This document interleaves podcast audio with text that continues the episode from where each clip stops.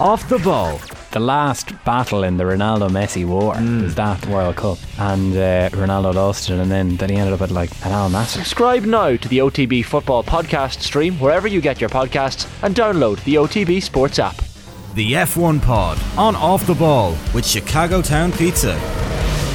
Formula One. Yeah, we go to town on it.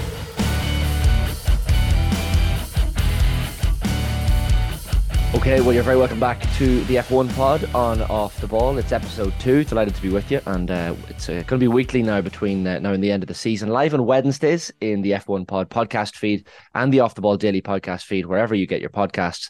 The F1 pod on OTB, brought to you by Chicago Town Pizza, real takeout taste for less with Chicago Town. We, of course, uh, want to hear your questions, comments, and thoughts week by week and episode by episode. Uh, you'll get myself on Twitter at ShaneHannon01. Uh, and delighted to welcome for episode two our, our special guest. We have Rebecca Clancy back with us, the motor racing correspondent of the UK Times and the Sunday Times. And uh, we have Bernie Collins, who is a, a former strategy engineer who uh, was most recently head of race strategy for the Aston Martin Formula One team uh, for seven years, previously having worked with uh, McLaren before that, uh, and now F1 pundit. Bernie and Rebecca, how are things? Thank Yeah, you. very well, Glad to be thank you, here. Thanks for joining us. Uh, Bernie, it's a it's a it's been a transition for you. We were just chatting before we started there. It's um it's a different side of the Formula One business that you're involved in now, but uh, enjoyable all the same, I'd imagine. Yeah, it's lovely to be fit to see the paddock from a different aspect and be fit to walk, you know, sort of long ways across the paddock, see the different teams, see what they're up to, um, and enjoy it more a bit, I guess, as a spectator. So fit to look at it, um, you know, from a bigger picture sort of view rather than just what you're trying to do yourself over race weekend. So it's definitely a different side of F1. We sort of the TV came to me before and I didn't think about what went into it. So now we're we're learning a lot. Because I remember I remember you talking about um before when you see race strategists on the in the pit lanes and the paddocks, you're you're, you're thinking, well, what are they listening to at that, at, at any specific moment? So you have a headset on and you're listening to essentially one driver in one ear and the other driver in the other uh, in the other ear. Am I right in saying that? Because it sounds it sounds like a lot.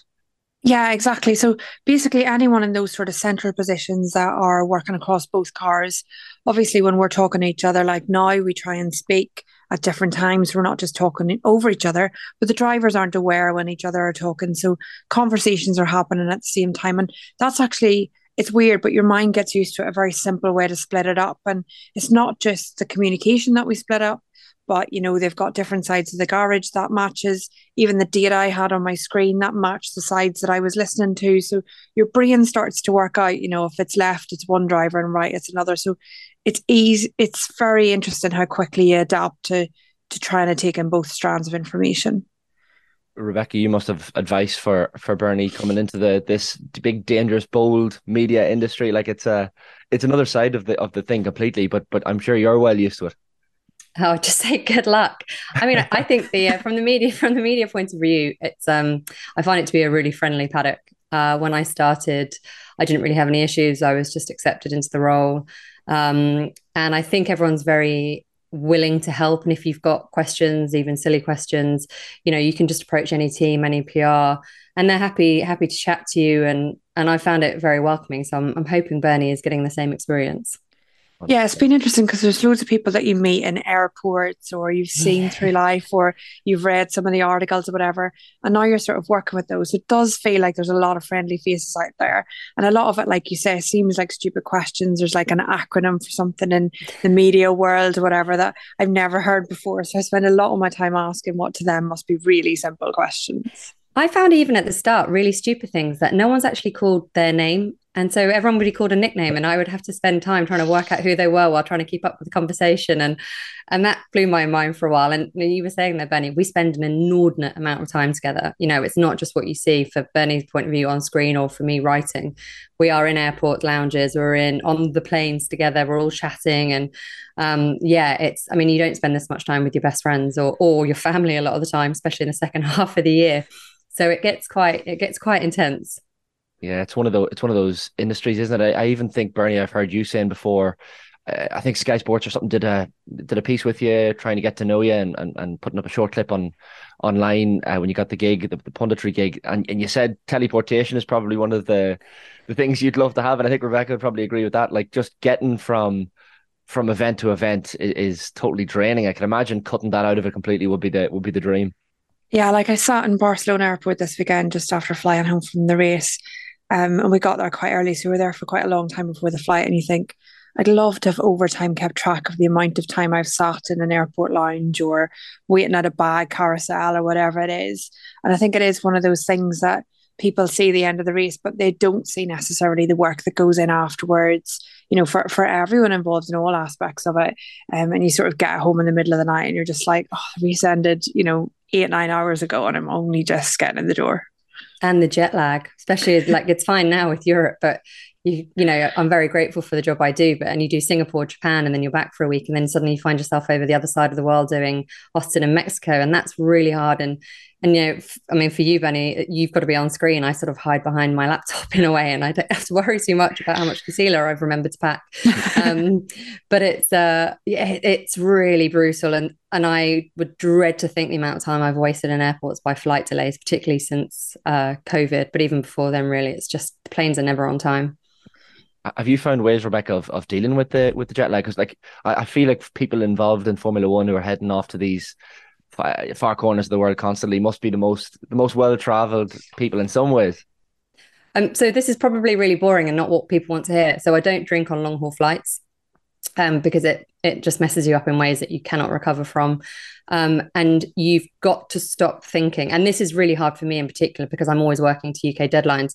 But as soon as you arrive somewhere, you've got to start thinking of that time zone. So from the second you step on the plane, you need to be thinking this is when i need to sleep. This is when this needs to happen. And actually especially when you do long haul they're quite good at giving you the meal that you're having for the destination you're going to. And you might think it's really odd but you have to just embrace that uh, and it helps. But I mean, ultimately, there's you know people who say they don't get jet lag. I don't believe, but I mean, there are a few things you can do, but it's it's just a brutal part of the job, really. Yeah, I can imagine. It takes time to get used to it.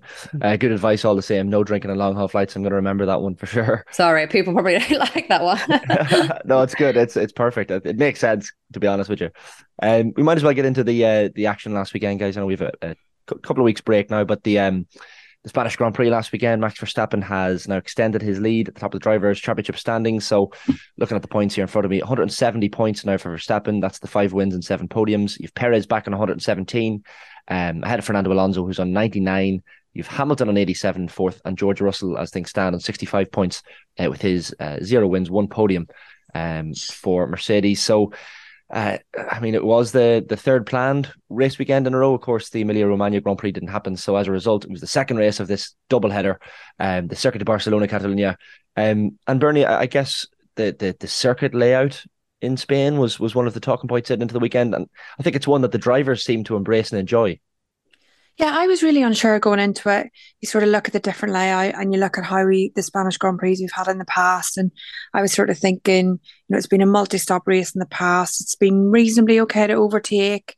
I was worried that it might change the pit laws too much or might reduce the lap time too much. So I was a bit apprehensive, let's say, going into it. But then the feedback on Friday instantly was really good from all the drivers. It seemed to help the overtaking into turn one, which, you know, we have to wait and see. There was actually a lot of feedback post race that it was too easy to overtake into turn one. Um, it increased the degradation a wee bit, which meant that we still had the multi stop race. So it still was really interesting strategically. And I think, you know, the just the feedback from the drivers, they seemed to really enjoy that final turn now. So it does seem like it was a step forward. My only question mark is are the complaints that overtaking was too easy into turn one going to mean that we end up reverting or changing the DRS so maybe going forward next year? Yeah, it seems to be the the, the case. It, it it brings up more questions than answers sometimes when they when they change a circuit, and yet, um, I guess at the weekend, Rebecca, like domination really from start to finish from Max Verstappen um, extending that championship lead, as I said, 53 points and a grand slam for him in terms of pole position, leading every lap, fastest lap. Uh, so it's a rare enough set. Um, so he has three of those now at, at just the age of 25. Um, quite remarkable. And, and really, you just knew from the first corner the race was his. I'm slightly surprised he's only got three, to be honest, because mm. he's been so dominant this year. It's pretty ridiculous where we are in terms of the standings already. I mean, I don't think anyone particularly other than uh, Sergio Perez thought he was really in the running for the championship. We all know Max is going to win his fourth world, third world championship, sorry, this year. Um, but this was a display of total dominance. And I just sort of want to caveat it slightly because drivers do always have tracks that they love and you know, cast our minds back to 2016 and Max Verstappen on his debut for Red Bull, having been promoted to the top team sort of a course way through the season, won in Spain for them and has loved this track ever since, really. Uh, and he, they were always going to go very well here. We know they've got the straight line speed, as you know, Bernie hinted on there with the removal of the last chicane. Um, it made it so much faster, so that almost did benefit Red Bull. Um, but I, he's just in a different league, isn't he? And I think you know, there's the debate between man and machine in F1 that will go on for, you know, till the end of time. But I think what we're seeing with his teammate in Checo, who is really struggling now, has had three bad weekends, uh, which is not great for him and is really starting to pile on the pressure. And I think he'll slightly get away with it because there's no other team really challenging at the moment. But you just see what Verstappen can do with that car, and it looks like the most perfect car that they've ever built. And you know, we saw back in 2010 to 13, they won four championships. Not not particularly convincing. You know, they went into two of those with you know multiple drivers possible winning the championship. Um, and, but this, they just seem unstoppable. And I, I can't really see, and I know we'll come on to Mercedes, but I can't really see anyone getting close to them um, for the next couple of years, really. Possibly Mercedes will do it, but the next set of regs don't come in until 2026. And they just look so dominant. And because of what Verstappen is able to do on track, and as we saw in Spain at the weekend, Red Bull are probably thinking, do you know what? We've got this one sewn up. And, and I know no team will ever be that complacent, but they'll be starting to look to next year already. Whereas the other teams, they're still looking at this year and thinking, crikey, we've just got to keep going. We've got to keep working on this car. And Red Bull are just getting stronger and stronger and stronger. And you know, cast your minds back to last year when they had the um, the penalty for the overspend of the budget overspend, and they were supposed to have their wind tunnel time reduced, and it just doesn't seem to be having any impact on them. And you know, that will come into effect a bit later in the year, and maybe we will see the gap, gap close more than it would have done. But he, they're just, they're just both of them, team and driver, are imperious at the moment yeah, you can't take any credit, I guess, away from from Max Verstappen just what he what he's doing. And I know a lot of people who maybe dip in and out of Formula One are hoping for a tighter drivers' championship and a tighter constructors' championship, and it's just Bernie not gonna not gonna be that way. And uh, like, it's funny, like for for people unfamiliar with the inner workings of a Formula One car and, and the different teams and, and and what goes into the the decision making process behind the behind the drivers. And like, what what sort of tracks is Max Verstappen most dominant in, or is, is it a case now that he is just so ultra dominant, regardless of where he where he goes? I think it's almost better to look at what tracks his competition is stronger in, because I think Max, you know, is fit to be really strong at, at any of the tracks he goes to, and it's a bit disappointing. You know, we touched on it there with Checo over the last few events him missing the Monaco event effectively, not having a good qualifying, that is an event that should have suited him. That's an event that should have been fit to take it to Max. You know, pre that event, the championship was very close. It was, I think, a 3 2 split on wins at that stage. And then that event just sort of sealed that a little bit for Checo. So I think Max has the power to dominate anywhere. And I think at events, unfortunately, like Barcelona, we're actually not seeing him drive to the full capacity of the car, even. You know, in qualifying, he boarded the final lap in Q3. That's ridiculous at this sort of stage, you know, at this level of competition that they have a car good enough to abort a Q3 lap and save a tyre. Um, you know, that's unheard of in recent years, really. Um, and a little bit of that is because Checo gone out at that stage. But it's more what events, you know, on the street circuits we know suit Checo, and that's why the Monaco result in particular was so disappointing. This weekend, again, probably disappointing for Checo, but not a surprise that he wasn't fit to get all the way back because that's not a circuit that suits him. And it's going to be just how the years, and maybe a bit more confident um, than you are, Rebecca, in terms of what Mercedes can do potentially beginning of next year. We've seen them make a good step in Barcelona. It's one track so we can't really say that's it. But, you know, can they, beginning of next year, be there or thereabouts? And I think, unfortunately, this year we're going to have to focus on the battles further back. I think the battle at the front, let's see what Checo does or if Verstappen misses a race potentially for reliability or whatever. You know, it's not done yet. But the battles further back, the Mercedes, the Aston, the Ferrari, that's possibly going to be where we're going to have to get our teeth into because that's going to be really interesting midfield. you'd have worked very closely with with Checo Perez, um, Bernie. Like, what, what, how will he be dealing with the likes of this, though? These disappointing race weeks, week after week, because he seems very mentally strong, and I know these guys will all have access to sports psychologists and, and a great family behind them, and and all the rest. Um, but how will he be coping with with some very disappointing results? So I'm a bit surprised again in Spain that he didn't bounce back stronger. Maybe it's the circuit didn't suit him, but he is one of the strongest people mentally from a sports point of view that I've ever worked with. You'd have a bad qualifying, you know, we might go out in Q1, whatever it would be, and he would be the first person in the office saying, Right, what are we going to do about the race? Even before I'd switched my mindset to the race, you know, you were still fuming a little bit from whatever had gone on, and he would very quickly change his mindset. He has a great support network and his family behind him. They're there at a lot of tracks his trainers in particular do a good job as well. So he is mentally very strong. And I think that's why he's been fit to enter that Red Bull team, build up and, you know, take it to Verstappen more than we've seen other competitors within Red Bull and be fit to stay there. You know, he, he's he's built it up year on year. He's finished better in the championship, let's say, relative to Verstappen.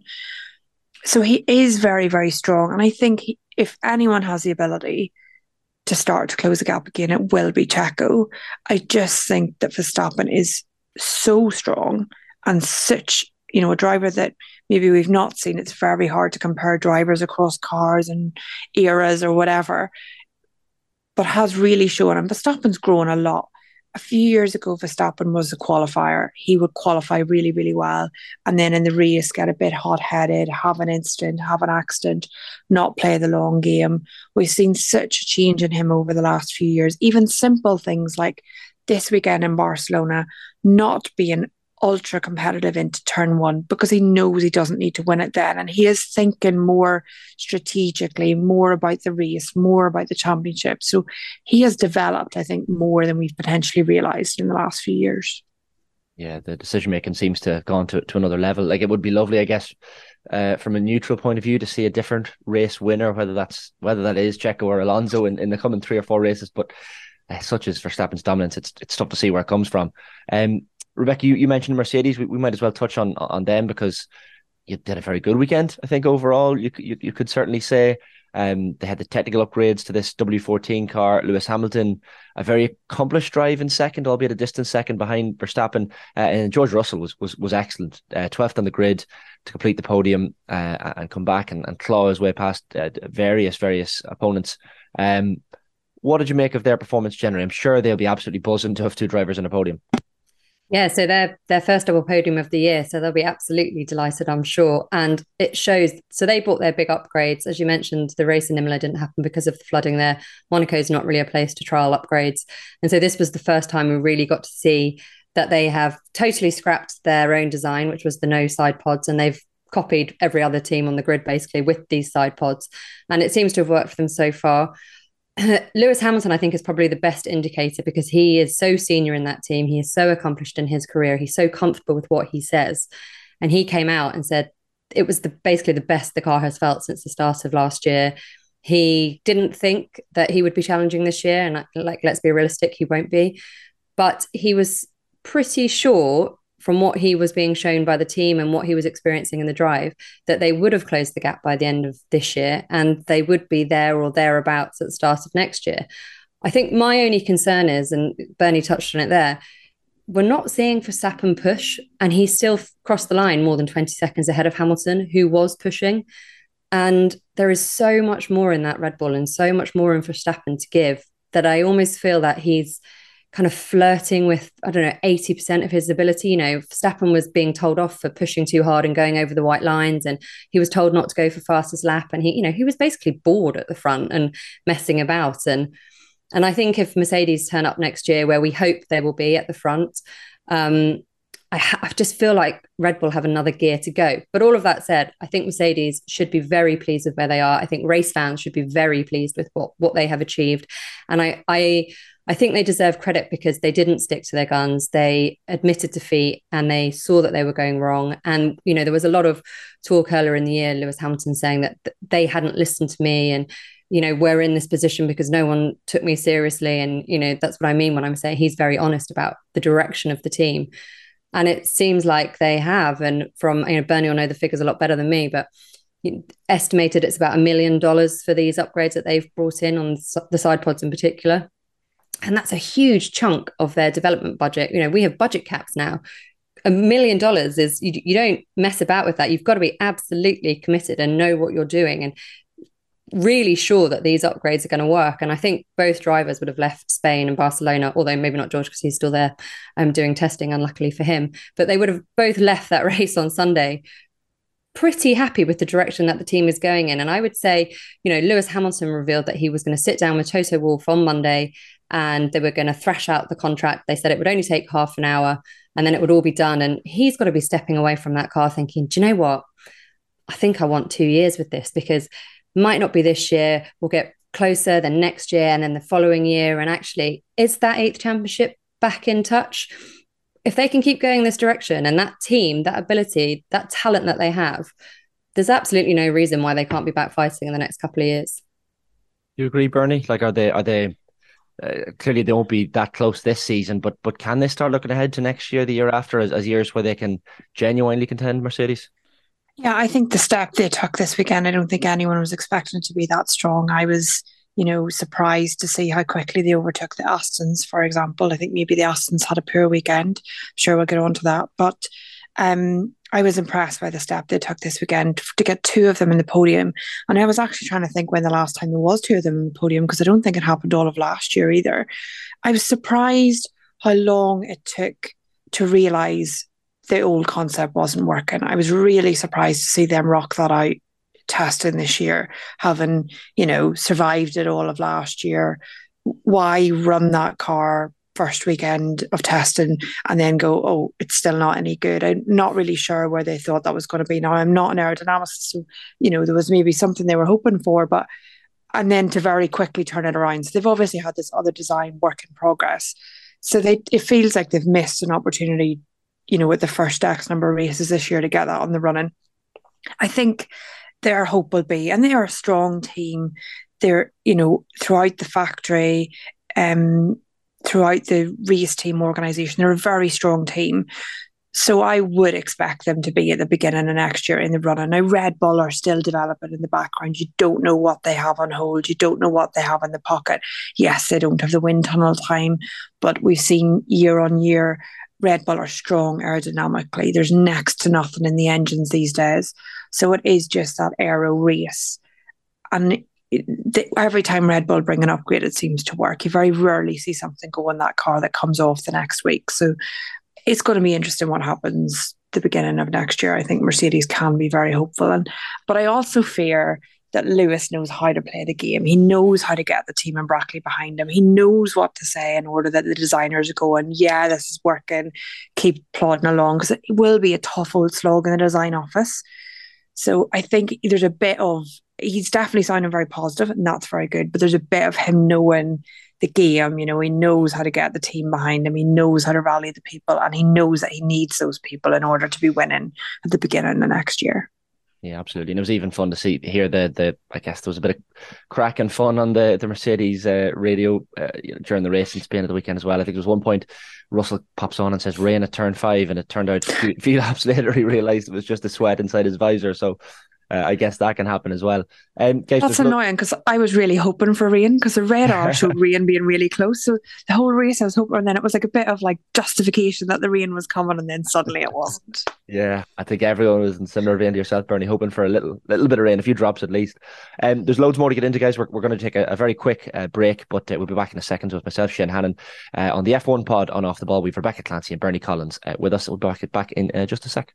The F1 pod on Off the Ball with Chicago Town Pizza. Formula One? Yeah, we go to town on it. Yeah, you're very welcome back to the F1 Pod on Off the Ball. Uh, get it wherever you get your podcast, the F1 Pod podcast feed and the Off the Ball Daily podcast feed as well. Uh, and of course, check in with us at ShaneHannon01 uh, on Twitter if you have any questions. Delighted to have Rebecca Clancy, the motor racing correspondent of the UK Times and the Sunday Times, and Bernie Collins, former strategy engineer, uh, most recently the head of race strategy for the Aston Martin Formula One team for seven years, and now an uh, F1 pundit as well.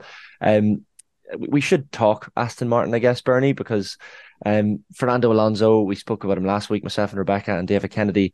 uh, and he's just lit up the season and been really, really enjoyable to watch. Um, and look, you'll have been worked very closely with him, and he's a he's a very likable character. Seems to always have a have a bit of crack, but um, he'll want that race win this year, won't he? Yeah, I think he will. So it's weird in that he joined after I left. So I've not actually worked with Alonso. I've heard, you know, there's a lot of interesting things. He's he's renowned for being a very hard worker. He's renowned for being very tough on the team, pushing very hard, as Sebastian Vettel was before him. So he will be really again trying to bring the team along with them, pushing for different ideas he's had from his previous teams trying to get the entire team behind him to get that win. And, you know, I was really surprised how strong Aston were at the beginning of this year.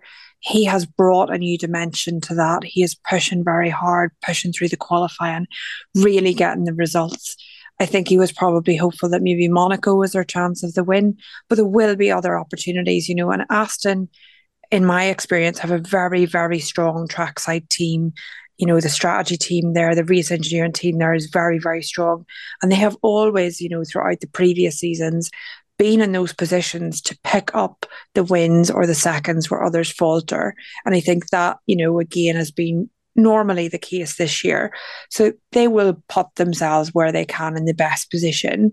The difficulty I think they have with that is, as we've just talked about Mercedes, is our Mercedes going to make the steps like we've seen in Spain before they get that win opportunity?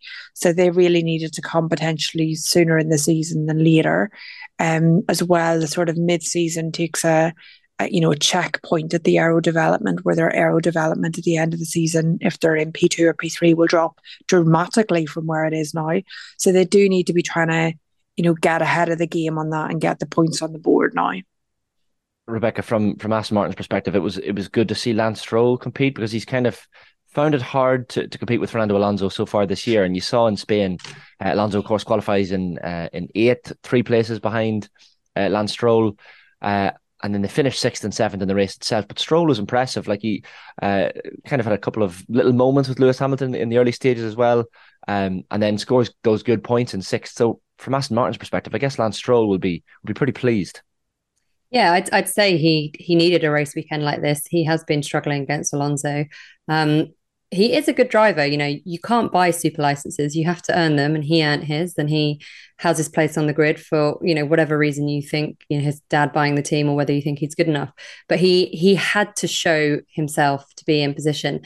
The, the cynic in me, I suggest, would probably say that if Alonso had decided to actually challenge him at the end, the places would have been a different way around. Um, I thought that radio message from Alonso was uh, interesting, where he radioed the team to say, "Don't worry, lads, I'm closing the gap to Lance Stroll, but um, it's I'm not gonna I'm not gonna challenge him. I'm just trying to open up a gap to the cars behind me." And you know, sort of. I mean, I don't know Alonso well by any stretch of the imagination, but the years and years I've covered this sport, there was a i don't think it was quite as innocent and friendly as as uh, you know the tone of his voice suggested shall we say. Um, it was perhaps a little bit patronizing in the sense of if i wanted him i could take him. But you know I, am here for alonso. I'm i'm all here for alonso. I'm here for his next win. I'm here for what he's doing for aston martin. I think he is out driving that car. Uh, maybe bernie won't agree with me. Um, but i think you know, at 41, I don't, he doesn't seem to be dropping away, um, giving great hope to those of us about to turn 40. Um, so he is, uh, he's, he's an absolute shining light for, for F1, actually. Do you know what? I'd go as far as to say that because, you know, Bernie mentioned it earlier that Verstappen is going to go on and win and win and win. And we are realistically looking at a season where he wins or Red Bull win every single race. And so we are looking down the grid, but in years gone by, that would have irked me slightly. But I'm like, I find myself constantly looking for Alonso and what he's doing and who he's challenging and who he's racing. And he just races in a different way. He finds gaps that don't really exist and he does overtakes that aren't really there. And, you know, it's all good, clean, fun racing. It's really old school racing that I, I in particular really enjoy. Um, and so I, you know, I do think he's outperforming that car, but, but I think he's, I think he's brilliant. And I, and I think he perhaps, gifted is probably not the right word, but I I think if he had wanted that sixth place, he probably could have taken it. But not to take away from Lance Stroll, who who needed a strong weekend and and did have it. And there was even the moment, uh, kind of went a little bit viral on Twitter, where you see Alonso waving to the to the home Spanish crowd with the race still ongoing, which was. Uh... You know, I thought he was on his cool down lap, and it was only when I realised that actually it was the final lap, and he was still technically sort of racing. And I was thinking, he, I find a job that you love as much as Alonso loves his job, and you'll be set for life. Like it's 100%. amazing. Oh, it was incredible. And that that's the thing, as Rebecca touched on there, Bernie. Like I, I'll use the word ego because I know, look, uh, of, of 20 drivers on the grid, there are egos in every single one of those human beings that get behind a Formula One car. There, there, there's no question about that. But it must be it must be tough when you're when you're dealing with the likes of that when when there's little messages on the radio between say Alonso and Stroll and and you're trying to read the, the little mixed messages in between them. Like, is that tough from a race strategy perspective when you when you know the two personalities and you're and you're trying to I'm not naming any names, but you're trying to, I guess, keep them both happy. I think it's interesting because they're all the same. Like they'll all say a message that has an undertone to it or a slight code to it. And it becomes this relationship like you basically know how to finish each other's sentences and you can read in between the lines. And I totally agree with Rebecca. I think that P6 was Alonso's, should he have wanted it? And he played the team game and he stood behind. And in many ways, that's the right thing to do because there's lots of things that can fall out of that. So looking through some of the strategies from the race, the team stopped Lance Stroll on the same strategy as Alonso 10 laps earlier. So a lot of the pace delta at the end actually came because Lance had 10 laps more deg on those tyres. And in Barcelona, the deg's quite significant. You know, Alonso closed the gap. I think he was eight and a half seconds behind at that final pit stop. He had to overtake three cars and then he was still right behind Lance. So that last stint being shorter for Alonso really made the difference in race time. And that, that you can see that up and down the grid. So it's the same situation with the two Mercedes against the Ferrari. A lot of it comes down to stop lap. And in Barcelona, you really need optimum stop laps to have the quickest race time because the overtaking is possible. So I think partly Alonso will have known that as well. He'll have known there was higher drag in those tyres often if you do that overtake at the end the person that you overtake loses so much temperature that their tires totally fall off then at the end so it will 100% have been the safe thing to do from the team side and Alonso's, you know, he's been around the block a few times. He knows the score. He knows it's, you know, Lance's father owns a team and he's given a little bit back. And it's a very small gift to give at this stage of the year, the difference between P6 and P7. But definitely he's trying to show the team player stuff. We've seen that in radio messages all year that I'm doing this to help my teammate side. And you know, all drivers fundamentally are there for their result. They're they're selfish beings. That's what makes them an F1 driver. Nobody's got there by gifting anyone anything. And, they're all the same. The whole grid's the same. Everyone is in it for themselves. Everyone's competitive.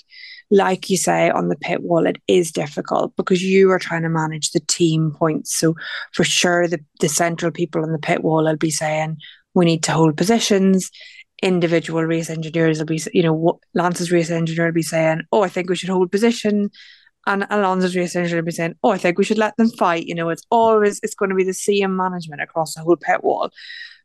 But team points are what counts in the championship position. That's where the money comes at the end of the year.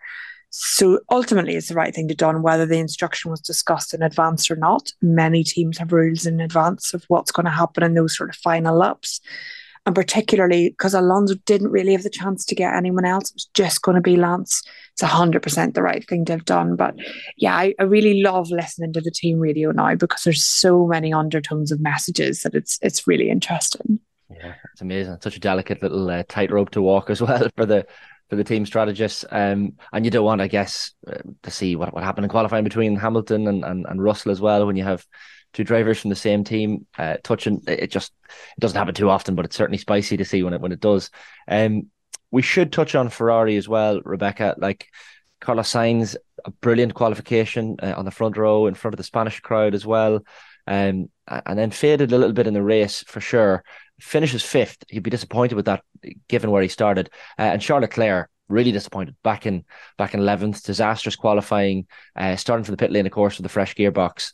Um, but uh, from a Ferrari perspective, it's kind of same old, same old, I guess. Yeah, I would start with Ferrari saying it was another bad weekend, but one of their big weaknesses is tire deg, and I hate talking about tires. But as Bernie has touched on, it's actually really important in Barcelona. So they're really struggling with tire deg. This is Barcelona is one of the highest, the worst for it. And so their performance, they were never going to go great here because they still don't understand that car. They don't understand why they're struggling so much with the tires. For me, you know, look, looking at the drivers themselves, it was a great performance from Carlos Sainz. I still don't believe the drivers really have full faith in that car, particularly Charles Leclerc. I think he's really, really, really struggling with it. And I think as the season goes on, it's just getting harder and harder. We saw they brought big upgrades as well. They've even they've changed their side pods as well. They've gone very much more down the Red Bull um, style of side pod. Um, but they, the problem is with that team now is they don't understand the car. They've got a new team principal in Fred Vasseur, who is a very established, very well respected, very good team principal in the biggest job of his life, under the most pressure he'll ever have in his career. And teams are tankers. They take a long time to turn, take a long time with development and to change things within the team. The problem he has now is the drivers seem to be very rapidly losing faith in both team and car. And you know, Fred knows Charles very well from the junior category days. You know, Charles raced for him back in the day when he was in F3 and F2, so they know each other really well. Um, but you cannot afford to let your the morale of the team get away from you because once that happens, it's an he has an even harder task uh, on hand. And I don't think that there's anyone who thinks that Ferrari are going to be challenging. I don't think they'll be in the same camp as Mercedes at the end of the year. I think they've they have fallen such a long way, and I think I think this season I'm even a bit shocked by how far they've fallen, and and I know there's been a management change and there's been a bit of a reshuffle within strategy and and how the the departments are set up, and so that will take time. But I'm I'm a bit surprised by how far they've fallen. And I'm really surprised by how much Charles Leclerc is struggling with that car because he's not one of those drivers who needs the car to be perfect. I, th- I would say Carlos Sainz is he needs the car to be set up exactly how he wants for to perform at you know the level that the team would expect. Whereas I don't put Charles in that camp. Um, and he's really struggling with with this car, and I and I think Ferrari have got big problems ahead of them. Yeah, I think from a from a strategy and decision making perspective, we, we certainly they're the team that we end up talking the most about. Um, and even in last week's episode, we spoke about the different decisions from the previous year and how some of that had carried on into into the season. Like Bernie, that that tire deg that um, uh, Rebecca mentions, uh, can you make it sexy for us? Because it's uh, it's really not a sexy topic. But like when you see the likes of Charles Leclerc, you know they start him on on hard tires, and then they call him in early and put him back out in the traffic. So like, it, it is an important topic. Yeah, and I, it's funny because you know since my history and we spoke a lot about tires.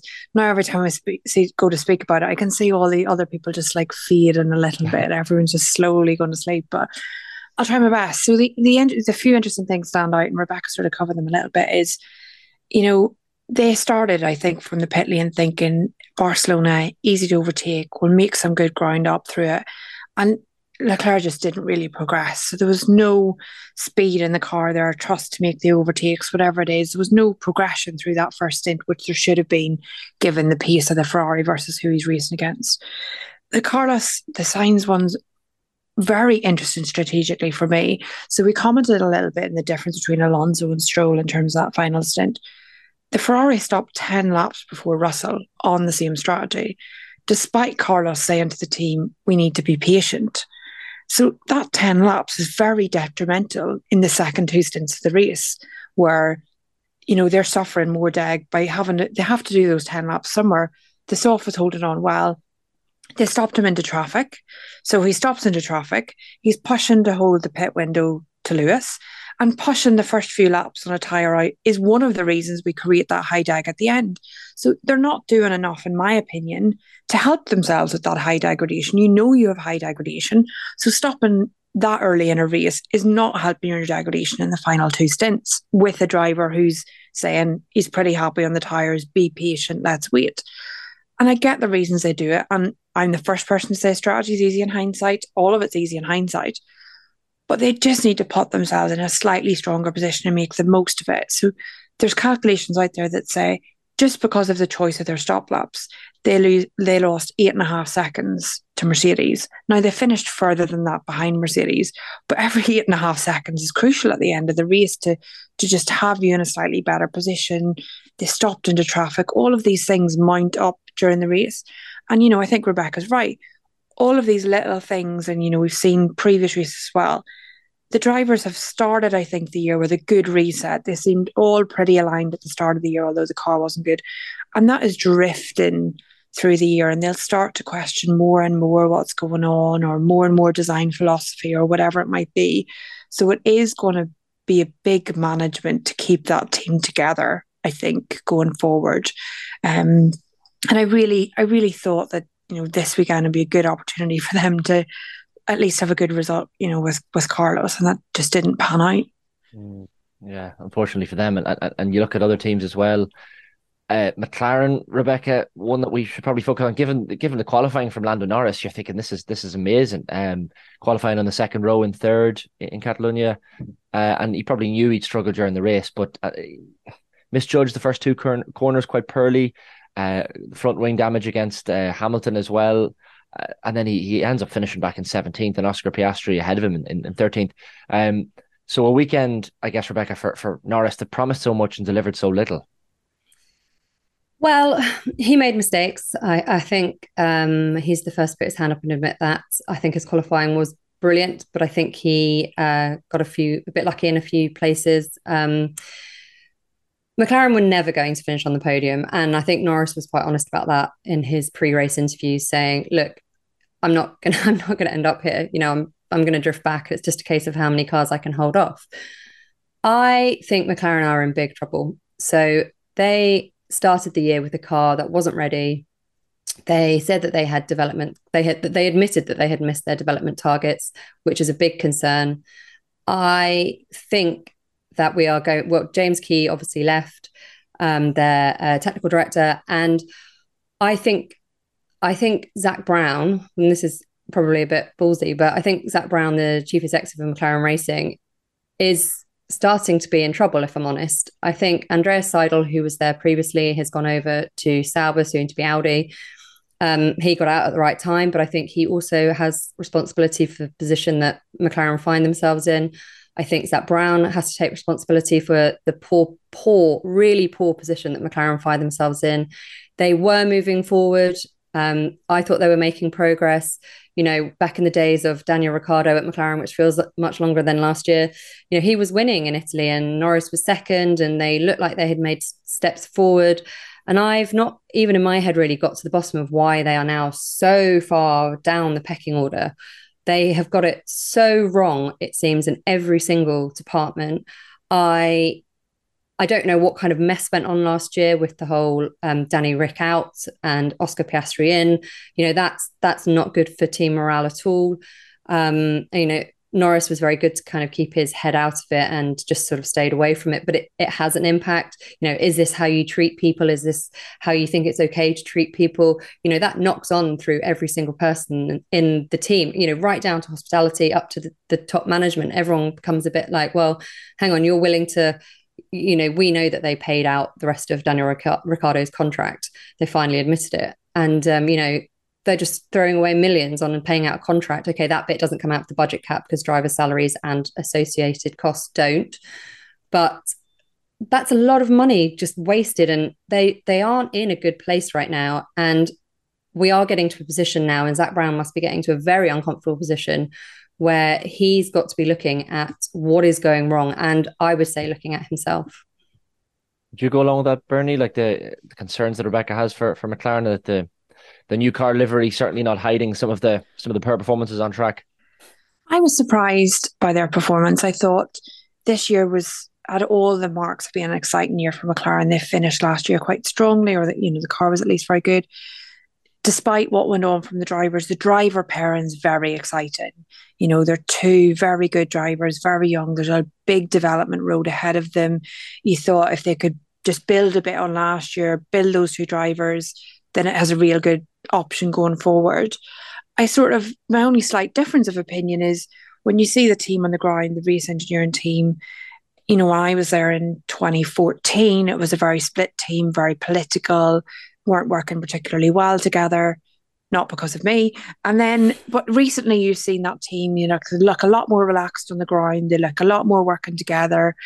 The whole feel of people that you meet in the paddock is sort of more together. Now let's see how that progresses through this year. But I sort of had strong hopes for that. And I it's hard to see without a big regulation change, you know, between last year and this year. Nothing's changed that much. People are continuing to develop. But how have they dropped so much fundamentally compared to others? I think that's a, big question. And it does worry you going forward because if they don't fundamentally understand what's wrong at this stage, it's very, very hard to develop through the year and it'll be very, very hard to put right for next year. Yeah, I'm sure they will be concerned. But as you say, it is an exciting driving lineup. Um, so from McLaren's fan, McLaren fans' perspective, hopefully they can they can get it right. We, uh, before we wrap, guys, just looking at the the upcoming uh, next couple of weeks. So we've got, of course, this weekend off, uh, and then Sunday, 18th of June, or that weekend is, of course, the Canadian Grand Prix in Montreal. You've got Austria and uh, the British Grand Prix to follow.